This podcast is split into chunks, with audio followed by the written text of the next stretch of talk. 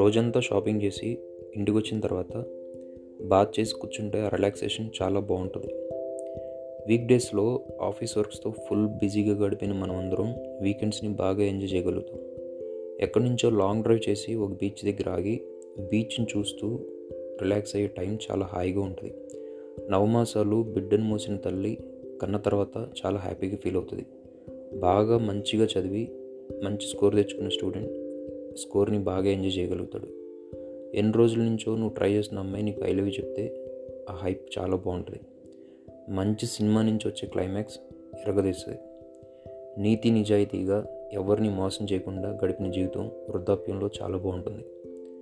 ఘాట్ రోడ్లో జర్నీ చేసి కొండెక్కి నీ చుట్టూతూ ఉన్న ప్రపంచాన్ని నువ్వు చూస్తే చాలా హ్యాపీగా ఉంటుంది. ఇలా ఎండింగ్లో వచ్చే ఫీలింగ్ చాలా బాగుంటుంది. అందులో నిజం ఉంది, అదే నిజం. ప్రారంభంతో వచ్చే ఫీలింగ్ ఎక్కువ రోజులు నిలవదు. అది వస్తువుతో అయినా మనుషులతో అయినా. కొత్త మనిషి పరిచయం అయితే నైస్ టు మీట్ యూ అంటాం, తర్వాత వాడు ముంచుతాడో ఎత్తుతాడో గ్యారంటీ లేదు. కొత్త వస్తువు అయినా అంతే.